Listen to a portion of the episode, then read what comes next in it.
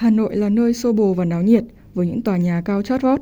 Ấy vậy mà tại đây vẫn tồn tại một không gian nhỏ bé, trầm tĩnh và yên bình mang tên Cà phê Cuối Ngõ. Vậy thì sau đây, xin mời quý vị và các bạn hãy cùng cảm nhận không gian yên bình ấy thông qua phóng sự mang tên Cà phê Cuối Ngõ, nơi thoát khỏi cái ồn ào của phố thị.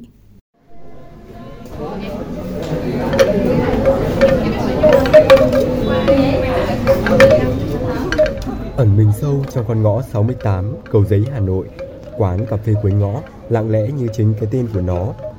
Quán ấn tượng ngay từ cổng vào với thiết kế của kiến trúc những năm đầu thế kỷ 20.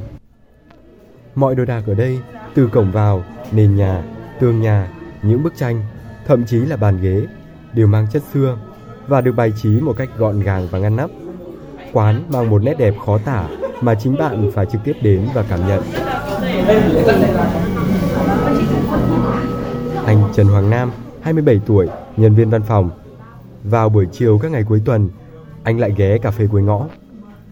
Với anh Nam, đến Cà phê Cuối Ngõ không chỉ là để thư giãn sau một tuần làm việc mệt mỏi, mà còn bởi vì anh yêu thích cái không gian yên tĩnh của nơi đây. Không biết từ bao giờ, Cà phê Cuối Ngõ đã trở thành một phần trong cuộc sống của anh. Cứ đến buổi chiều gần như là ngày nào cũng thế, cuối tuần thì mình hay ghé quán Cà phê Cuối Ngõ này. Mình thì thích đến đây và gần như là tuần nào ấy thì mình cũng phải đến 2-3 lần để mình tìm cái không gian yên tĩnh cho chính mình. Mình thì cũng không biết là từ bao giờ mình lại yêu mến cái không gian này đến như vậy. Tại vì khi bắt đầu bước vào không gian này thì cái ngõ rất bé là cái điều ấn tượng đầu tiên. Thế sau đó thì khi bước vào quán cái không gian nó nhỏ, cùng với tiếng nhạc du dương làm cho mình cảm thấy rất là yêu thích. Nhớ về những cái ký ức ngày xưa, nó bình yên, nó thoải mái, nó dễ chịu. Mình thì gắn bó với quán này tính đến nay là cũng hơn 4 năm, và đấy cũng là khách ruột của quán rồi. Và nó như là một phần trong cái cuộc sống thường nhật bộn bề hối hả của mình.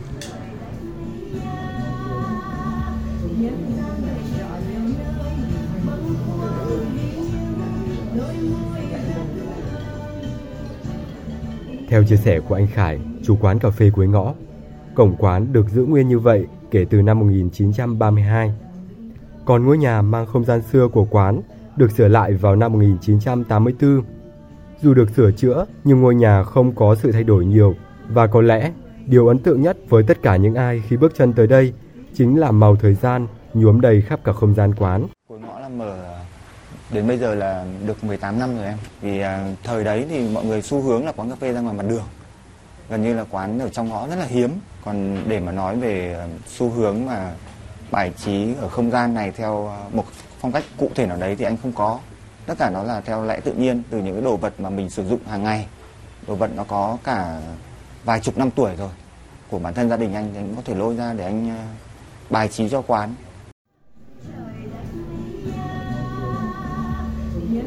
Cuối Ngõ từ lâu được biết đến là một không gian dành cho những ai yêu nhạc Trịnh, cho những người thầm lặng đứng bên kia đời ngắm kiếp nhân sinh chuyển biến.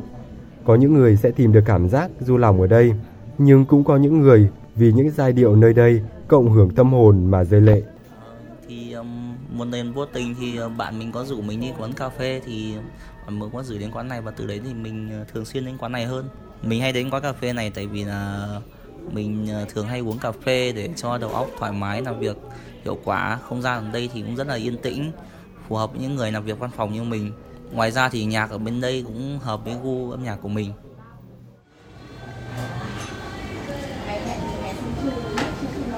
Với một không gian lạ, giản dị mà độc đáo, người ta tìm đến đây để được lặng yên, nhâm nhi vài ngụm cà phê và lắng nghe những bản nhạc Trịnh sâu lắng.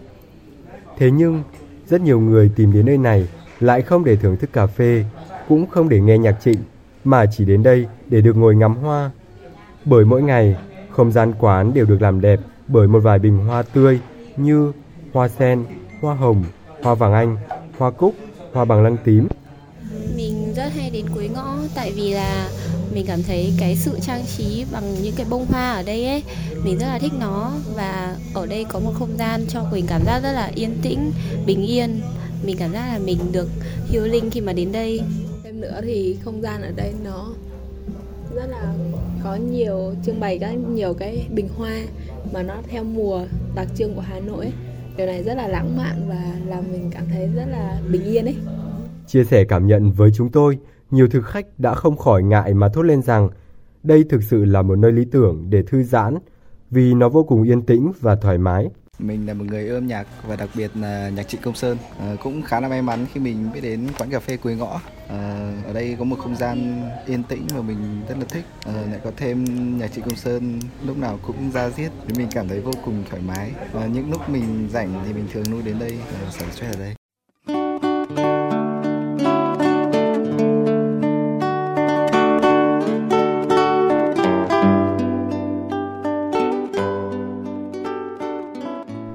Kể từ khi mở quán, cách đây hơn chục năm, nhiều thứ đã có sự thay đổi, nhưng ánh sáng từ những ngọn đèn vừa đủ thì vẫn luôn được giữ nguyên như vậy.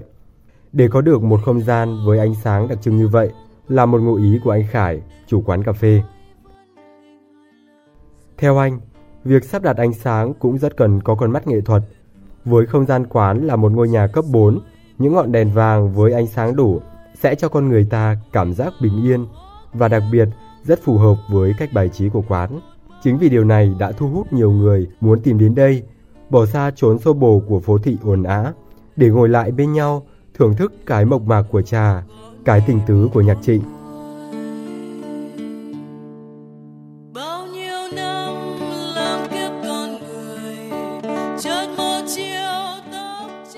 Đặc biệt, vào tối thứ 6 hàng tuần, đến với Cuối Ngõ, bạn sẽ được phiêu cùng tiếng violon và tiếng guitar trong những tình khúc của Trịnh Công Sơn như Diễm Xưa, Tình Ca Phố, Đóa Hoa Vô Thường, Một Cõi Đi Về, hay những bài hát hay về Hà Nội.